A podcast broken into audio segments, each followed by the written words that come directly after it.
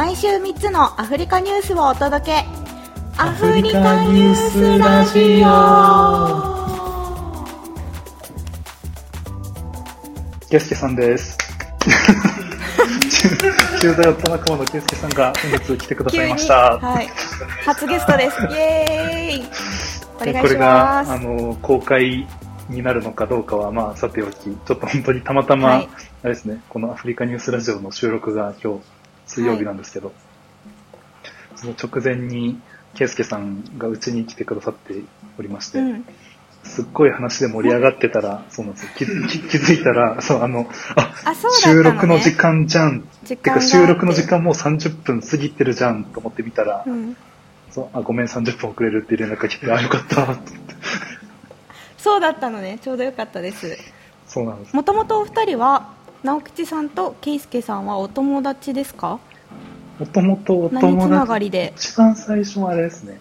あの、二人とも駐在ヨットで、あの、奥さんがこっちのナイロビで仕事をするっていうので、まあそのナイロビで仕事をしてる奥さん同士が最初に知り合ってて、うん。うんうんで、うん。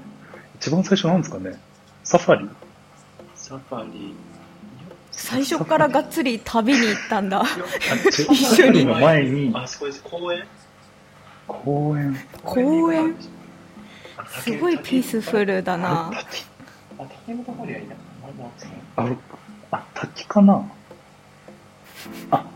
滝に一緒に行ったの。ああれか。タジさんそうそう。と一緒に滝。あでも個人名がすいません、うん。あのタジさんって。うちはそうネタよ。だ 滝ですね。確かに森サファリみたいなやつで、そうだ。一番だからまああれですあの旅行でうん。サファリカーで迎えに来られてでサファリカーで初めて会ったっていうところが出会いですね、うーん。なるほど。でそうなんですよ。今日ちょっとあの、はい。ジャク姉さんにたまたま。ご相談がありはい。ご相談がありというか。そうあのお役に立てるかどうかではい。そう圭介さんが、まあ、あの、もともと、あれですね、体育の先生されていて、その体育の先生の前は、もう、あれ、体育大っていうんですかね？体あ普通に総合大学あ総合大学の部活のところで、がっつり陸上のやり投げをうん。されていて、大学出てからもちょっとやられたんですよ。そうですよね。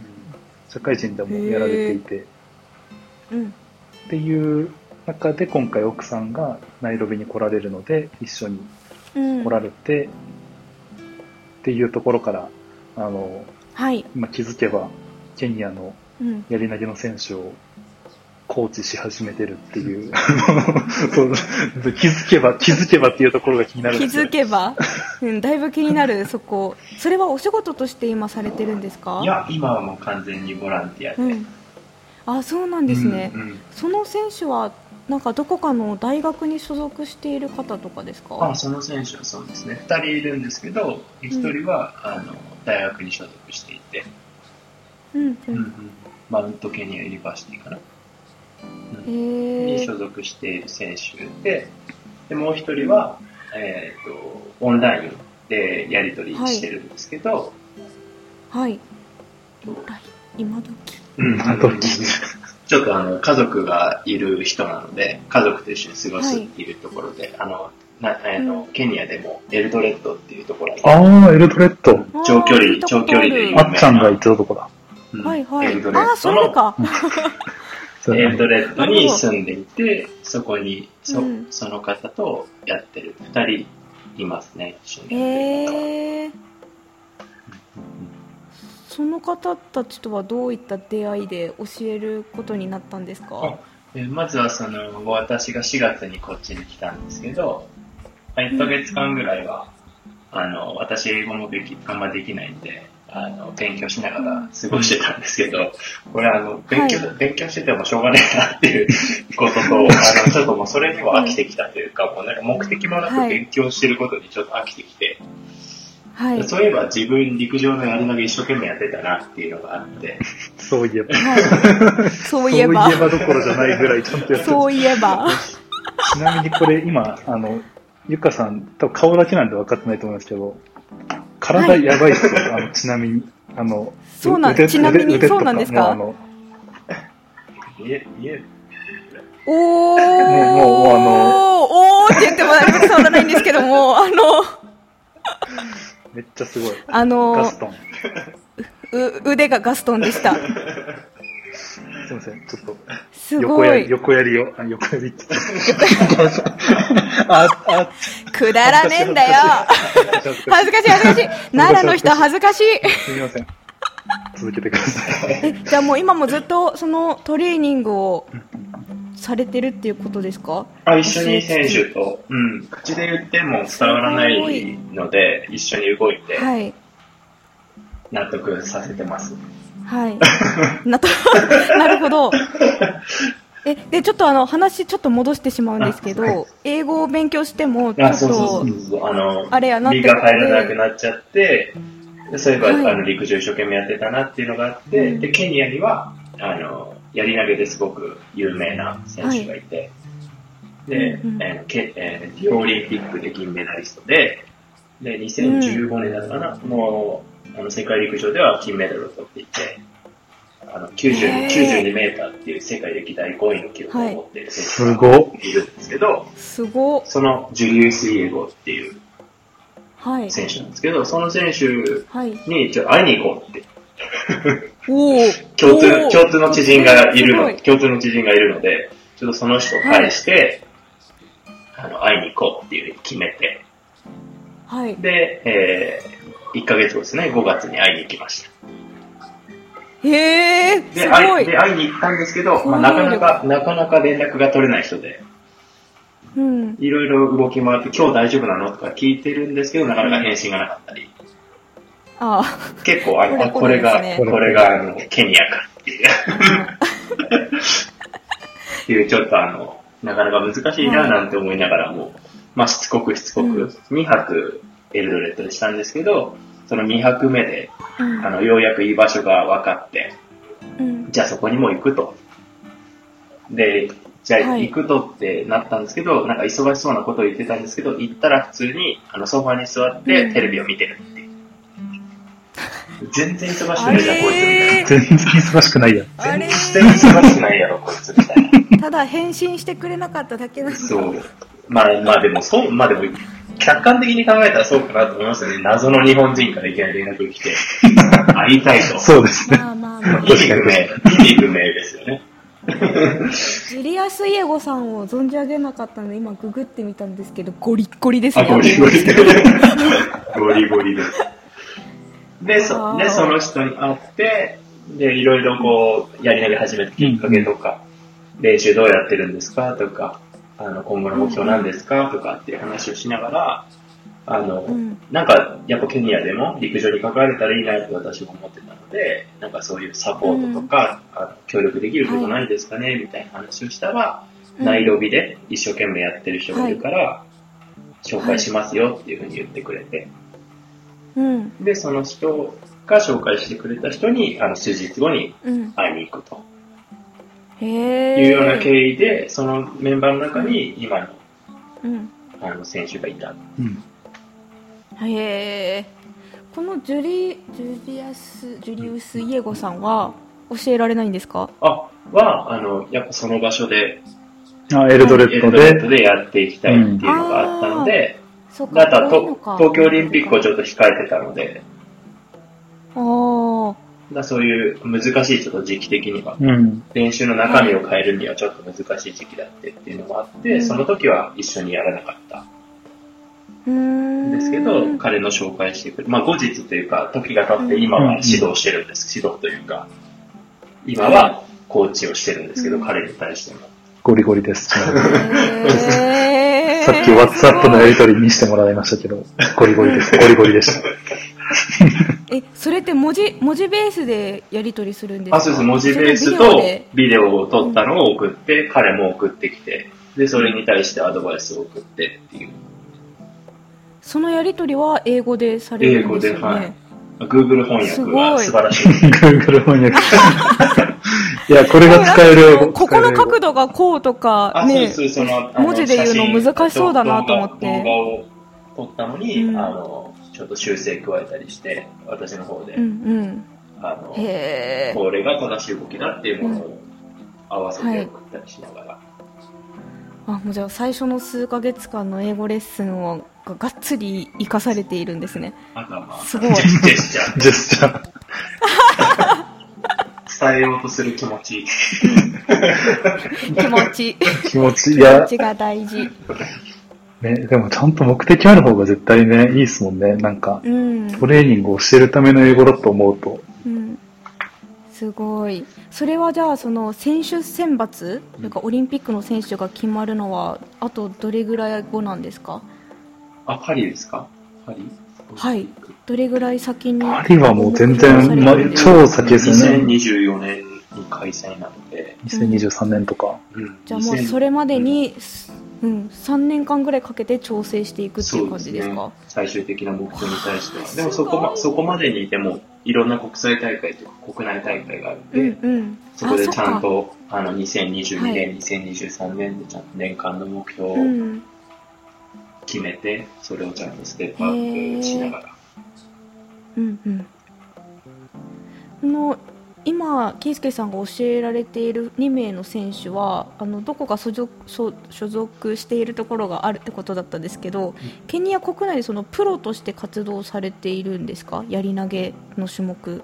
ああ、プロ、陸上競技でプロっていう、なんかこう概念が結構曖昧で、はい、なんかなん何かスポンサーとかないと難しいですよそうですね、ね。プロ宣言とかいろいろあったりする。その今、あの、面と向かってというか、リアルでというか、対対応してる、コーチしてる子は大学生なのおで、大学生なんだ。はわーお。大学生なんで、その、オンライン授業を受けてるようなんですけど、うんまあ、定かじゃないですから、僕全然わからないんですけど、本当にこいつ授業受けてるのかなとかいう場面もあるんですけど、それすらい。でも大学生で大う学ん。の勉強もしながら、一生懸命陸上の練習もしてっていう形で過ごしていて、へえ。でもう一人のその、イエゴさんは、あの一応警察官の所属。へ警え。察官の所属にはなってういる。んはいはい。そこがメインの所属でえ、すごいな。うん。ケニアの陸上選手は大体警察か軍かの所属。うあとはもうすごくトップレベルになると、スポーツメーカーがついてとか、うーん、なるほど。あとは自分自身であのマラソンで有名なキプチョゲ選手とかは、うん自分でチームを作って、で大きい、うん大きなスポンサーをそこに引き込んで、運営していくうんそういう、もう本当に超一流になると、そういうふうな運営の仕方をしている。なるほど。で、それ以外の人たちはやっぱり結構自分自身でどうにかしてるような。うんうんうーん。じゃあ今ケイスケさんが教えられている2名の選手はあの来年とか国際大会に行きたいってなった場合は渡航費とかは自分で工面することになるんですか？代表に選ばれれば、ケニアのあのはい。陸上協会がサポートしてああそうなんだ。やってくれるので、うんうん。そこの、そこまでいけるかどうかっていうところが、まずは大事になってくるのかな、代表として。なるほど。選ばれる状況にまでなるのか、なれるのかっていうのがうん。ポイントで、そこに行くためうに、ん。その日頃の生活の生活費とか、よりやっぱりうん。いい練習をしたら、やっぱりいい、まあいい練習にはいい栄養といい給料がないといい練習にはならないんですけど、うん。そういうものがちゃんと得られる生活水準がうんあるかどうかっていうのがやっぱり大事になってきて、うんそういうのが整わないからそこのステージまでいけないっていう選手がやっぱりいっぱいいるうん。っていうのが今んの実情なんですよね。気持ちはあってエネルギーはあるけど、やっぱり仕事もやっぱり日本みたいに好きなものを選べるわけではないですし、うんやっぱりいっぱい働けばお金はもらえるのかもしれないけど、そうすると練習に時間が割けない。うんで、練習に時間を割けば、うんうんうん。で逆のことが逆にお金が。すごい。フルタイムで働いてそれと別にやってるんですねトレーニングを。あ、そのイエゴさんは違う、もっと多分優遇されたいい、いい方法だあああ、もう、そうですよね。うん。実績があるので。実績があるから、で、その学生の彼は、あの、お兄さんが支援してくれてる部分がすごくあるみたういです。日頃の生活費とかをはい。あの、送って、仕送りじゃないけど、送ってくれて、それを元に家賃を払ったりとか、食費を払ったりとか、っていう状況ですね。で、たまに、あの、自分で、なんか特殊なアルバイトなんですけど、特殊なアルバイト。なんかあの、かい僕も詳しく分かってないんであれなんですけど、その、他の、あの、国の、国から、ななんかこう、うん。問題の添削っていうか、あの、うん。テストの添削みたいなのはいはいはい。をする仕事があって、その夜中にやら、うん。夜なあの時差があるんで、夜中にその、時差人だ。ものが送られてきて、で、それを添削して返すっていうのを夜中のうちにやらなきゃいけないっていうのがあって、うん。だ次の日に、ななんていうんですかね、そういうのがあった日の、鳩の練習の時とかは、明らかに眠そうで、うんいや、絶対眠いですよ。明らかに眠そうっていうか。君何、対君、に君何があったの昨日みたいな話をしして、やっと教えてくれたっていうことがあったんですけど、やっぱりそれね、やっぱお金に関わることなんで、やっぱりなかなか言いづらい部分もあって状況が言えなかったのかなっていうのもあったんですけど、まあまあ、でもまあそれを機に、ちゃんと言ってくれるようになって、うーん。それがあった日は、時間をずらせばいいからって練習の。う。うんんうんうん。えー、なんか、先週か先々週に紹介したタスクメイト、はいやってみてほしいですね。なんか本当なんか、タスクそうメイトっていう、ね。仕事がそれであれば。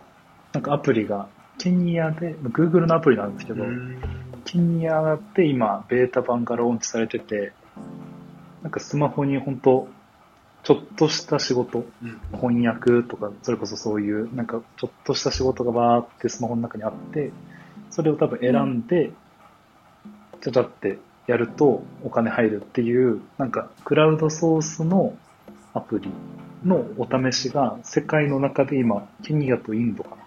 で、うん。あの、ベータ版が、ほんと2週間前ぐらいから始まってて、うん。そう、なんかそれ、ね、お金稼ぐの、そう、夜、うん夜とかじゃなくて多分自分の隙間時間とかでできるから、そうですねあ。りかもっていう、まだ出たばっかりなんでわかんないですけど。アンドロイドがあればできるのでア。ンドロイド、iPhone じゃなければできる。あ、iPhone だ。うん Ouch Ouch iPhone だったアップル大好きみたいな。!Google さ iPhone だった早く App Store に出してあげて。なんと残念な。そっか。そうか。忘れてください。あの、世界の他の国の選手の状況は似たような感じなんですか？そのケニアの選手と同じように。皆さんい本業が別にあってっていう。うん行ったことがないからちょっとわかんないんですけど、でもやっぱりドイツのやり投げで強い選手とかも、軍に所属してたりとかしてますね。日本で言ったら自衛隊に所属してるような感じなんですよね。日本でもいるの、自衛隊に所属して陸上されてる方いるので、強そうあ。そうなんだ。そういうのを考えるとやっぱりメーカーがちゃんとついてくれる日本の環境っていうのはうん。すごい恵まれてるんだなと、あの何社も。うん手を挙げてくれてうんうーん。ユニクロとか、うユん。ニクロとユか、ユニクロニクロとか。自動車確かにメーカー。自動車メーカーも、ああ、そうかそうか。なんかロゴいっぱいついてますもんね。ロゴというか会社の。そうね。へえ。で、今は、ケイスケさんは、このコーチ、やり投げのコーチっていうところがメインでされているんですよね。そうですね。先ほどちらっと何か新しいことを始めようかっていうのが聞こえた気がしますが。そうはい。そうなんですそうなんです。で、その、今やろうとしてるのが、その、トップアスリート、今、関わらせてもらってる選手たち、うん。まあ、トップアスリートの育成っていう部分と、あの子供たちへの陸上競技の普及っていうのを、その2本立てで進めていきたいと思ってまして、で、そのトップアスリートの方は、もう先ほどお話しさせてもらった通りなんですけど、その子供たちの普及っていうのは、ケニアってこうやっぱ陸上強豪国で、すごく陸上が身近なものだと僕思ってたんですね。はい。割と。でそしたら、まあ来てみたら全然そんなことなくて。全然身近じゃないというか、むしろサッカーの方がすごく身近みたいな。ああ それはそうかもで、あの、特に道具を使うものなんか、なおさら身近じゃなくて、うんその関わる機会が、確かに、槍、槍とかなかなか持ってないですもんね。普通、そうねそうまずそこ買う前になるか。でもケニアには結構こう、 stick throw って言って棒を投げる文化があったへりして、ー。そうなんだ。イエゴもそれをちっちゃい時にすごくやった。へえ遊びとしてですか？そうなんです、そうなんです。木の棒を木の棒を投げる。遠くに投げれたものが強い。楽しそう。すごい器用に投げるんですよ、子供たち。そういう映像僕見たことがあって。うんへえうん stick throw っていうんだなんかこう、その、その、なんていうんですかね、背景としてはうん。あるようです。ケニア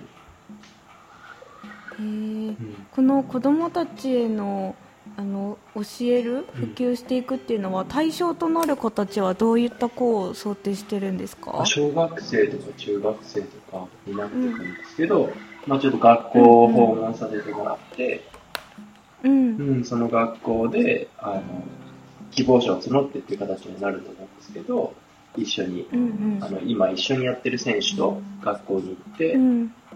あの陸上を体験するような機会を作っていきたいなって思ってまして、うんうん。で、走ることであったり、その、はい。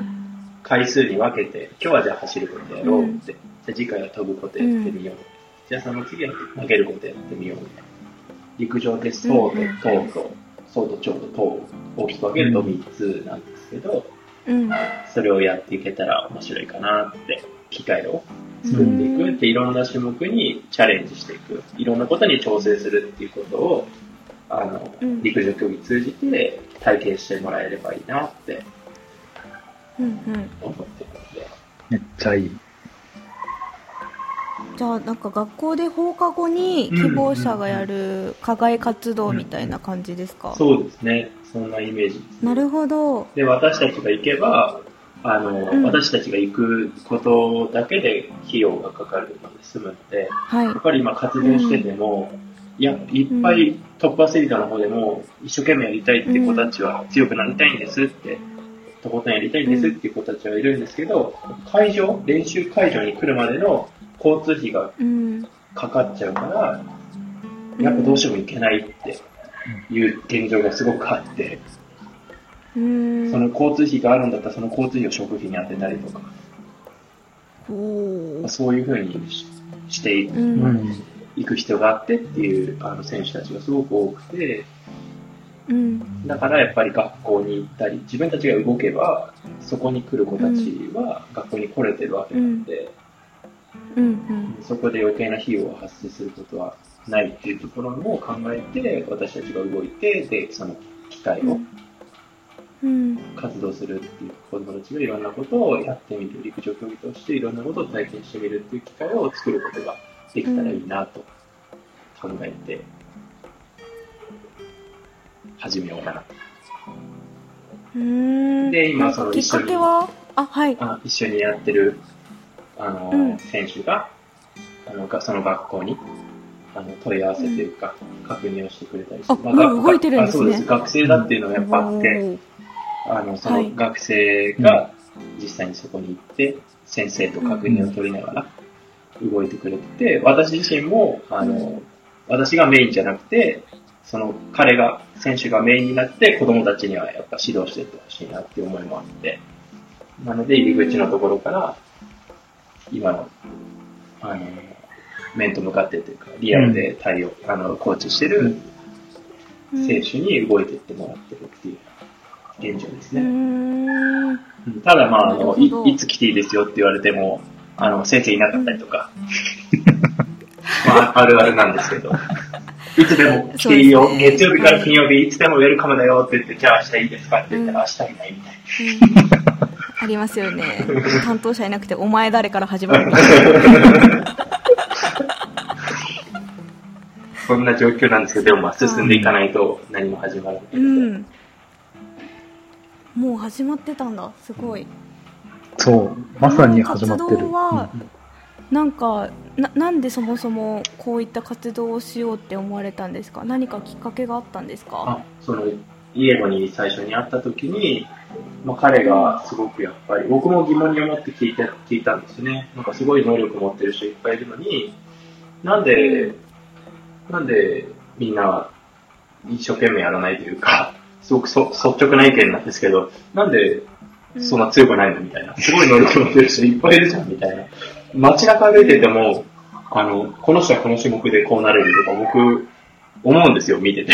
えー、それは体格とか見てそうです体格もそうだし、あの、何か急いでて、そこまで走ってるんでしょうけど、その走り方がめちゃめちゃ綺麗なんですよ。なるほど。いや、なんであなた走いいなんすごく。ななんであなた、なんであなた陸上やらない？スカウトマンできる。まあやっぱりずっと高校、そんな視点で人をはい、ずっと見てるんだが、あの、部活動も指導してきたので、やっぱりゼロから始める子もいて、この子こうなるだろうなっていうのも持ちながら指導してたっていう経験もあったので、実際にそれをものすごく成長して、本人の頑張りもあるんですけど、ものすごく成長して、僕は思ってた以上の成績を残したり、成長してくれたりとかしてたのも見てたので、やっぱりそれの、なんて海外版というか、うんうんうん見たらなんとなくわかるんですよね。こうの子はこうなる。この子はこうできるんじゃないかっていうのが。うん。いや、それ見てわかるのも相当すごいですけどね、多す分。ごい、普通にすごい。才能、視才能点が。そんな風に思ったことなかった。だから街中歩いてるだけでも、うん。なんでこの人もうんやんないんだろうな。そういう目線で人人々を見てしまうというか、うん。うーん。能力の塊じゃねえかみたいいや、やっぱ原石がポテンシ、ャルある人を伸ばしていきたいっていう思いが強いんですね。な。あ、そういうのもあったんです。あった、なんかそういうなんか発見があって、それをうん。持ってたので、イエゴにそのままなんで、なんでうん。なんでなんでばっかりですけど、聞いて、聞いたら、イエゴが、やっぱりみんな、イエゴ自身もちゃんと言ってて、みんな素晴らしい能力持ってるって。でもそれを、あの、育成できる環境がないんだってうんいうのはなんかやっぱそう、すごく悲しそうな顔で、言っていてうんで、本当にやっぱ運よくというか、いろいろポンポンポンってことがうまく進んでった人は、サポートがうまくくっついてなるほど。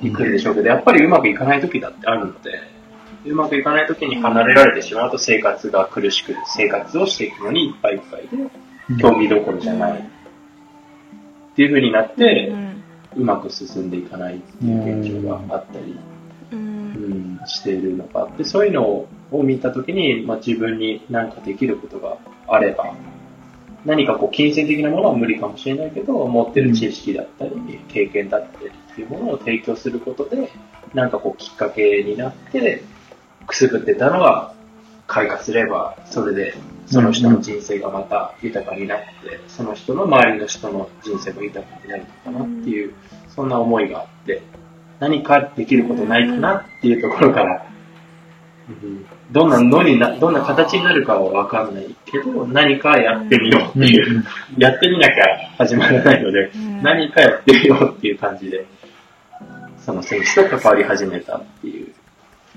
形ですね。めっちゃすごい。はい、本当すごい。きっかけっていうのはそういうのが行動力とバイタリティききっかけはそうです。そう。で、この、なんなか。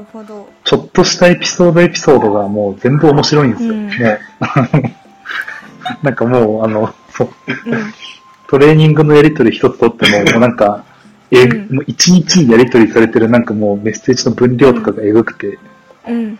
そんなすごいんだ。もう、あなんかね、もう本当スクショとかで見せたいぐらいの、うん。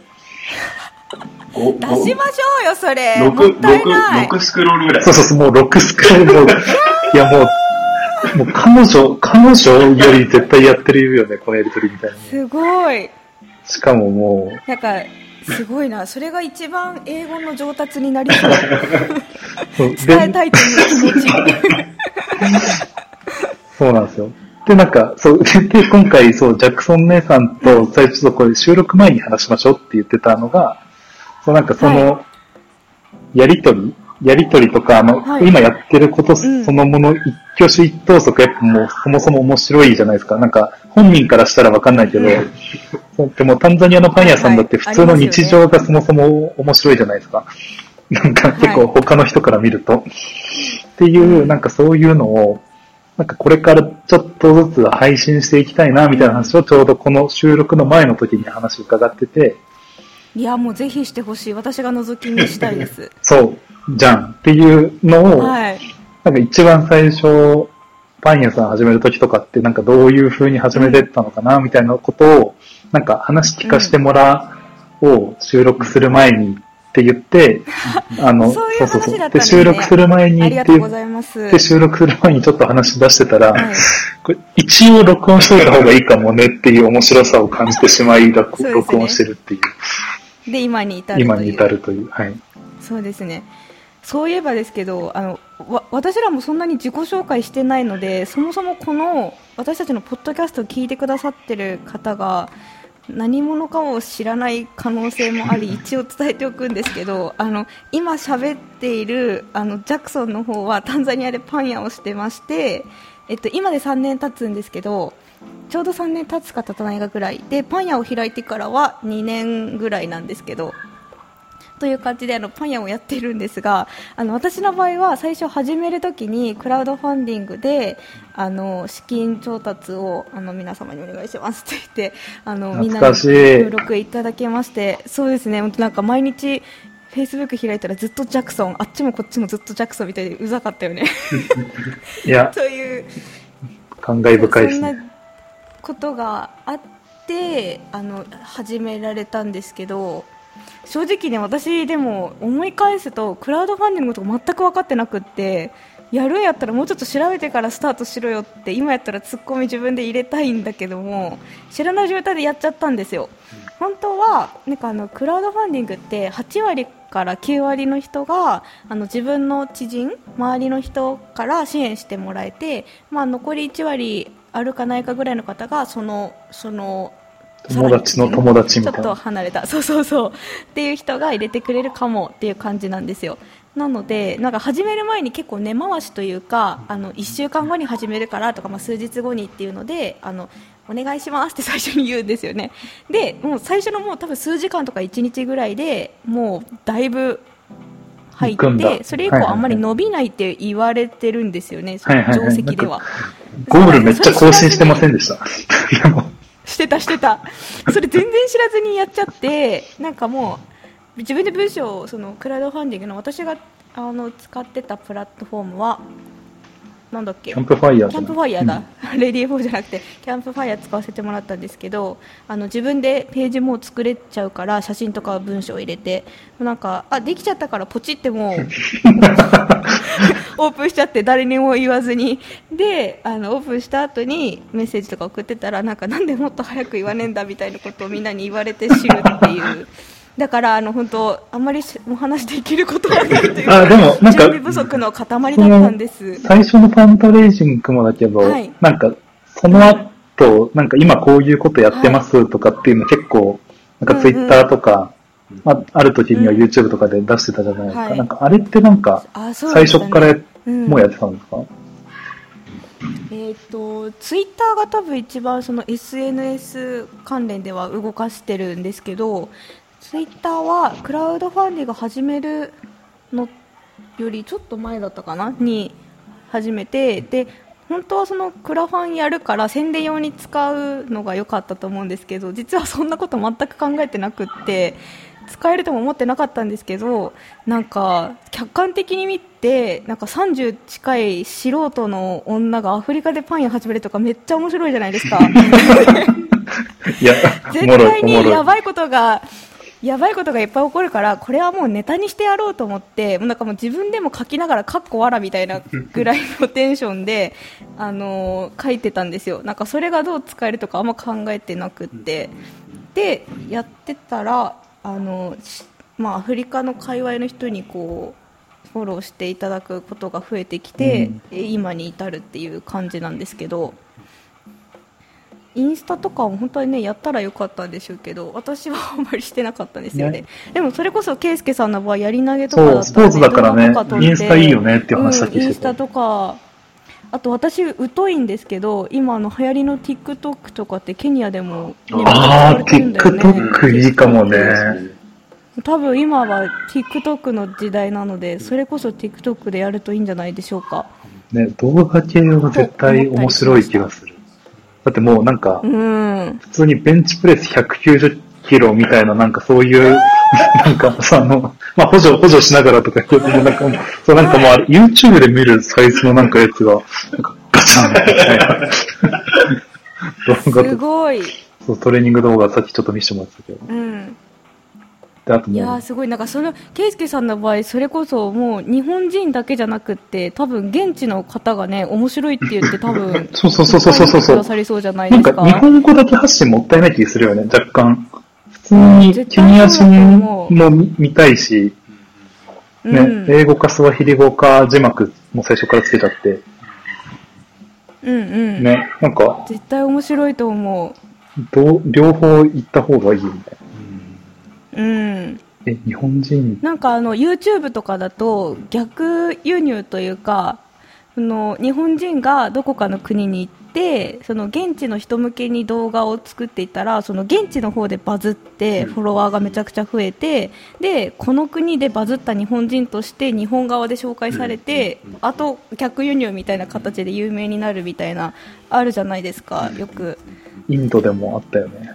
誰だっけ。ああそうそうインドとかにありますよね。あの、よくアフリカ版を狙いたかったんですけどちょっと挫折しましたね。スワヒリ語ペラペラなのに。短い。短い動画とかあったらねすごい良さそう。確かに分かりやすいしね、スポーツって。なんか言葉で面白いことっていうよりもなんかね、もう、もう見たまんまもうスポーツだから。うん絶対面白いじゃないですか日本人の人がケニアでやり投げをしててるってもう めちゃくちゃ食いつきたくなる。絶妙でなライン。どういうこと？ってなる。しかもなんかね、ちょっと、もうなんか、ちょっと趣味でやってるとかじゃなくて、その子ちゃんとオリンピック目指してるっていうのが、ですからね。もう、うん。なんかストーリー的にめちゃくちゃ面白いなと思って。うん一応そのも目標というかゴールとしては日本の方からあのご支援いただきたいっていう感じですかね。ああ、ど今、今も、なんですかね、準備してる段階というか、公式な団体としてはまだ作れてないんですけど、そこの前段階でも、ちょっと私のつながりの方が、あの、うん。一緒にやろうというか、応援するよって言ってくれてる方がいて、で、うんその方つながりで、そのスポーツメーカーの方が道具をうん提供するよ。わあ今送ってくれてるるみたいな。送る準備してくださってる。一大プロジェクトじゃないですか。そういうふうになんかもう、あの動き始めていて、へえ。で、日本でも開業届をもう出せるような、うんもう、もう今出して認められるかどうかっていう、まあ、認められるとは思うんですけど、その連絡を待っているよううなん。状況で、それがちゃんとはっきりすれば、あの、お互いに公式として、あの、発表もできるような状況にもなると思うので、企業さんにとっても、うん。ちゃんとメリットが出せるようにしていかないとなというふうには思ってるので、で、そういうふうに繋がっていって、まあ、ゴールとしては、まあ、選トップアスリートは、あの、うん。その金メダルを目指してですし、うん。子供たちに対してはいろんなことに挑戦して、その挑戦する楽しさとか、自分に期待することの面白さとか、うん。なんかそういうことをあの身につけてほしいなっていうふうに思っていて、で、うん。あの、もちろん金銭的な支援があるっていうのはありがたいことだと思うんですけど、あの、やっぱり知ってもらう、うんつながってもらう、で、応援してもらう、でそういうふうになっていくのが一番かなっていうふうに思ってますね。うんもちろんやっぱりお金がないとできないことがあるので、そこの部分も自分でやっていく必要があるんですけど、まずは応援してもらえるように進めていく必要があるなと思ってやってます。うんでその上で、こう、どういうふうに発信していこう進めていったのか 良いのかなと。日々悶々としながらもこう準備をして。でももうね、日々悶々としてるところもツイートとかなんかね、それがもう全部気になりますもんね。もそうですね。全部うん。もうネタに全部ネタにしてしまえ精神で。うん。私はあのなんか文字にして書くのが好きだったので、うん。それでツイッターであの結構激しめにつぶやいてたんですけど。あの動画すごいいいなって思いました。例えばその TikTok だけじゃなくても同じ動画インスタに流しちゃえば、う、ね、YouTube のショートにしてとか。アフリカだけうん。の、うんうん。あれナイジェリアだったっけ？私出しちゃったかな？なんかナイジェリア初の TikTok みたいなありません？V スキットみたいな名前のちょっとここ入れてたかな？いくつかあると思うんですよ。アフリカの SNS ト。これ V スキットって読むのかな？見えますか？これ。これ。えー、V スキット。これ多分ナイジェリアなんか西の方のやつだったと思う。なのでちょっとケニアのなんか動画事情あまり詳しくないですけど。うん。ね、確かにみんなが何何系で動画見てんのかとかね、うん。調べたら。でもなんか前 YouTube 見ててあのケニアで何十万フォロワーん？TikTok で？うん。っていうのなんか紹介されてるの見たからあそれぐらいケニアでも TikTok は流行ってんだっては思った、うーん。1年ぐらい前だったかなそれ見たの。うん。動画、もしかしたら文章より動画の方があれかもしれないですね。うん。まあ、文章を書くのに悩むより動画撮って、ちちょっとコメントを書いて出すっていうのをやりつつ、うんうん。で、そういうのはあるんですか、ツイッターでここで出してますみたいな。ツイッターで出してます。みたいな。その。まま動画だけ多分流してもいいと思います。しツイッターで動画も出す。動画も貼れる貼れるんで、うん出せます。あり。いいですね。うん。楽しそう。ありあり。楽しそね。そうしか。も動画もなんか、そう、これちょっと動画つながりでなんか、ちょっと違う話になるんですけど、さっき見せてもらったんですよ、うん。その、だから練習した時の練習の風景、ケイスケさんが動画撮ってあげてて、その、ポーズとかうん。フォームとか。はい。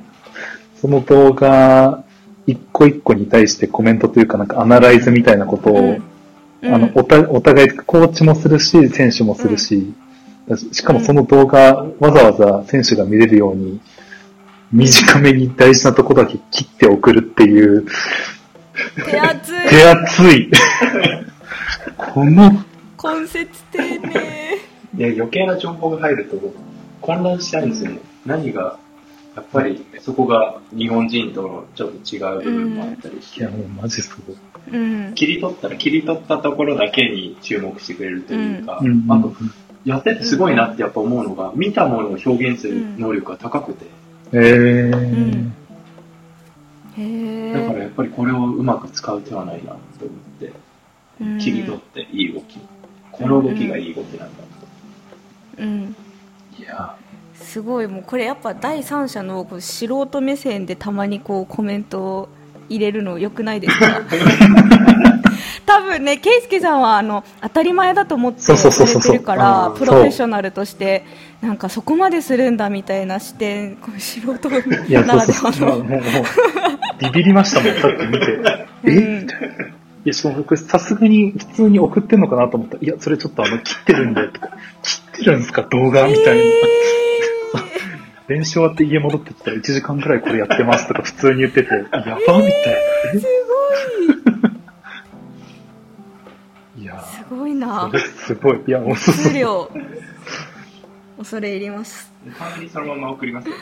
いや、たまに僕テニス習ってますけど、僕テニスのコーチから、ちょっと君のフォーム一回撮ってあげるよって言って、撮撮った動画、全然そのまま来ますからね。そりゃそうですよ。そりゃそう、そりゃそう。うんそりゃそう撮ってあげるようで、しかも、撮った後に最初、撮って見てみようぜ、みたいな雰囲気で言ってんのに、なんかアシスタントみたいな子に撮ってもらって、あ、撮れてるね、つって終わりますから。コメントないんかいって。それに対してのコメントないんかいみたいな。僕の今のやり方、やる前にこの動きはこうだよねって確認して、前回こうだったからこうだよねっていうのを話して、ううんんうんうんってなってからやって、それを撮ったのを見て、ああ、こうだね、ああだねっていう、なんか本人からもこう意見をもらって、で、僕がそれに言ってとか、僕が先に言う時もあれば、どうだったっていう時もあって、そのミックスにしてそう、いろいろごちゃ混ぜにしながら、彼が主導の時もあれば、僕が主導の時もあって、ちょっとパターンを変えながらやってちゃんとしてる。やって、で、そそれをやってから、水分補給したら、まあ次行こうみたいな。もうそれが休息。すごいなストイック その、ルーティンっていうか流れができちゃった方がうん、練習のリズムが遅くならないので、うんあの僕帰るのが遅くなるの嫌なんで、大事。帰る時間は大事。やることはやって早く帰ろうみたいな。うんすごいっていう。うん。いや、これ、余裕で、いつもの収録ぐらいの尺いきましたね。そうですね。もうよはい。私ちょっとあの質問あるんですけどい。いですか、はい、どうぞ。ちょっとブレますけど。あのケニアって小学校でなんか体育の授業みたいなのってどういう扱いなんですか？あ、なんか必修、必修じゃないって聞きって聞いてますね。必修じゃないんだ。学校のシステムにもよると思うんですけど、うん。必修ではないと思う。必修じゃないんだ。うん。何と何で選ばせられるんだろあそこまでちょっと詳しく調べられてないんですけど、うん。今度行った時にプログラムというかスケジュールというか、うん。もらいたいなと思ってるんですけど、そうすればうんちゃんとした情報が得られるかなと思ってて。うなんかタンザニアの私の今持ってる情報は10年ぐらい前のなんですけど昔聞いた話ではこっちも体育必修でなくって選ぶんだったかな。ちょっとあんまり覚えてないんですけどなんか体育の授業がそんなに重要視されてないそんな時間あるんだったらあの勉強す座学の勉強をさせるっていう、うんうん、国の方針っていうのを聞いたことがあってもしかしたらケニアもそうかなと思ってそれに近いと思います。なるほあまり大事さが伝えられてない。うんうんど。うん。うん逆にそのイイエゴ選手はそのさっきおっしゃってた何でしたっけ stick throw みたいなことを、まあ、放課後にみんなでやってってそのプレイみんなで遊んでやってたのがどういうな何がきっかけでその本気でその何か大会に出るであるとか本気で取り組もうってなるんですかね？お兄さんがやってた、スカウトされますか？お兄さんがやってたようで、やり投げってもの。うんで怪我が、怪我があって、あの、うん続けられなかったようなんですけど、そのお兄さんの影響でやり投げっていうものが割と身近で、なるほど。で、それをやってみようって言って、やってっていたら、あの、彼は、うんあの、その、うんと、世界陸上っていう世界大会があるんですけど、そこで優勝した時に一躍有名になったんですけど、あのはいコーチがいない。で、彼のコーチは YouTube なんですよ。すごっ。で、YouTube マン、YouTube マンって言われてて、へで彼は練習のトレーニングのあのメニューとか中身を YouTube うでん。世界の選手たちがやってるものを参考にしながらうん。自分の練習に組み込んでいって、すごで、いろんな動画、動画をいっぱい見て、その飛んでる人の特徴というかう、ん頭がいいと思う。あいや、絶対頭いいっすよね。すごい。け傾向というか見たものをうんうんそのままやると、本当にさっき言った見たものを表現する能力っていうのは高い。へえ。私と映像でやり取りしてても、うんここがこうだよって言ったことを直してくれるんですよ、ちゃんと。うん。映像で。すごいな。僕の文章動のセンスが大した。ことない文章なんで、映像を見てちゃんと。うんだから映像がすごく正確じゃないと問問題なんでうん、僕もすごくそれは神経を使うというか、うん間違ったのを送っちゃいけない。うん それこそ切り取って、いい部分だけを切り取って、本当に。2回とか1回の動きでも、いい部分だけを切り取って、本当は10回やる動きだけど、いい回だけを送るみたいな。ああ。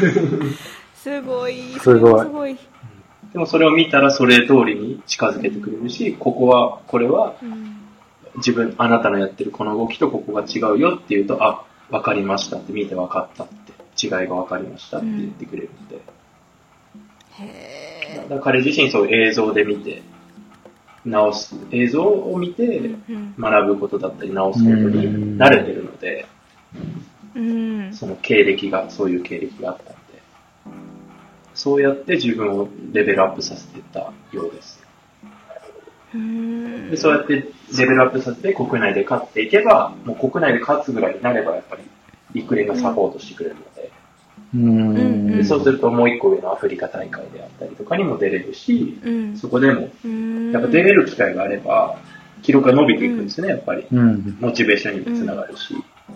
で、また練習にも身が入って、成果が出る。成果が出ればまた支援がもらえる。っていうサイクルに入って、どんどん伸びてうんいくとこまでいすごい。まず行くところまで行けて、で、東京オリンピックの出場機会も今回入れて、で、出れたんですけど、思うような結果は出なくて、で、自分の中で何かを変えなきゃいけないっていう思いがあって、あ、そういえば日本人、あいついたな、みたいな。うんあの変な、あの変な日本人いたな、みたいな。うんで、あいつ、あいつ、ケニアのアスリートと、ケニアのやり投げのやつと一生懸命やってるぞ、諦めずに、みたいな。うん僕の勝手な妄想ですけど。はいはいはい。で、その一緒にやってる子が、その、イエゴとすごく親しくて、ううんん。うんこんなこと最近やってるよとか、こういういい練習だよみたいなことすごく言ってくれてたようなんですよ。すごく良くなってるとか、なんかそういうのすごく言ってくれてて、彼自身も、イエゴ自身も、このコーチに固執しろって、その彼に。なんかしつこく言ってる、そういう関係性があって。だからどこかで僕のことはちゃんと、うん。変な日本人をちゃんと理解してくれてて。う、んうん。で、東京オリンピック終わって数数週間ですかね、本当でも数ヶ月後かな、うん。のところで、あの、プログラムを考えてほしいんだっていう打診があったんですね。ほー。すげえ感動秘話やんで、一緒に。その一緒にイエゴさんもすごいな、うん腰が低い方なんですねでそれ言えるのもすごいですよね、プログラム考えてくれって。そういう経歴があって、うんやっぱりプライドもあるだろうし、うんこんなわけわかんないやつに自分の未来を託すなんてみたいな思いが絶対あると思うんですけど、うんでもそこを何か変えようって思うのが、やっぱりそこまでいったうん。人なんだなっていうことですよね。うーんじゃなきゃやっぱりそういうふうな思考にはなれないと思うので、自分を大きく変えるためにはすな何かを変えなきゃすごい。すごいすごいですよね、彼自身。すごい。はい感動しただからこれあれですかね。でもこれ、どうします？なんかこれをアフリカニュースラジオの特別会で出したタイミングでは、SNS あった方がいいっすよね。そうだからこれ一回あの寝かせようケイスケさんのいいタイミングでやりましょうあのそんなの多分な何の力にもなれないかもしれないですけどいやいや、そんなことないです。ね。うん数十人、数十人のなんか、ちょっと変わったコアな、コアな人たちが、はい、いてくれるのとはい、あのファンできっとついてくださると思いますので何か、ね、準備ができたら、ねどんどん出した方がいいって、直樹さんにそうそう言っていやそういただいて。うん、ね、いや、うんてかもはいうめちゃね、くちゃ面白いと思います。だもうは、もうアカウント作って今やりましょうぐらいの。いや、もう、てか、今日、今はい日今作ってもらったら、今もやりましょう今やってもらったら、うん明日全然これ出しますよ。あさってか。はい、うん、今、今やりましょう。でもこれ金曜にこれ出さないってなると、うち、うんあの、アフリカニュースラジオの収録、この後もう一回やるっていう。どっちも、どっちも。やりましょう。やりましょう、それはこ。こはやりますかそれはそれでやりましょう。それはそれでやはい。じゃあ、なんか、あの、完全に私がアドバイスとかじゃなくて、ただただお話聞くのを楽しんだ回になってしまった。ただただ楽しかったです。いいですね。はい。ゲスト会。ゲスト会、ありがとうございました。お越しいただきまありした。がとうございますはい。でまたは、来てください。はい。ね。ぜひぜひ進捗を。進捗状況。進捗を。はい。では、一旦締めますか。はい。でじゃあ、コアヘリークワヘリー。コアヘリー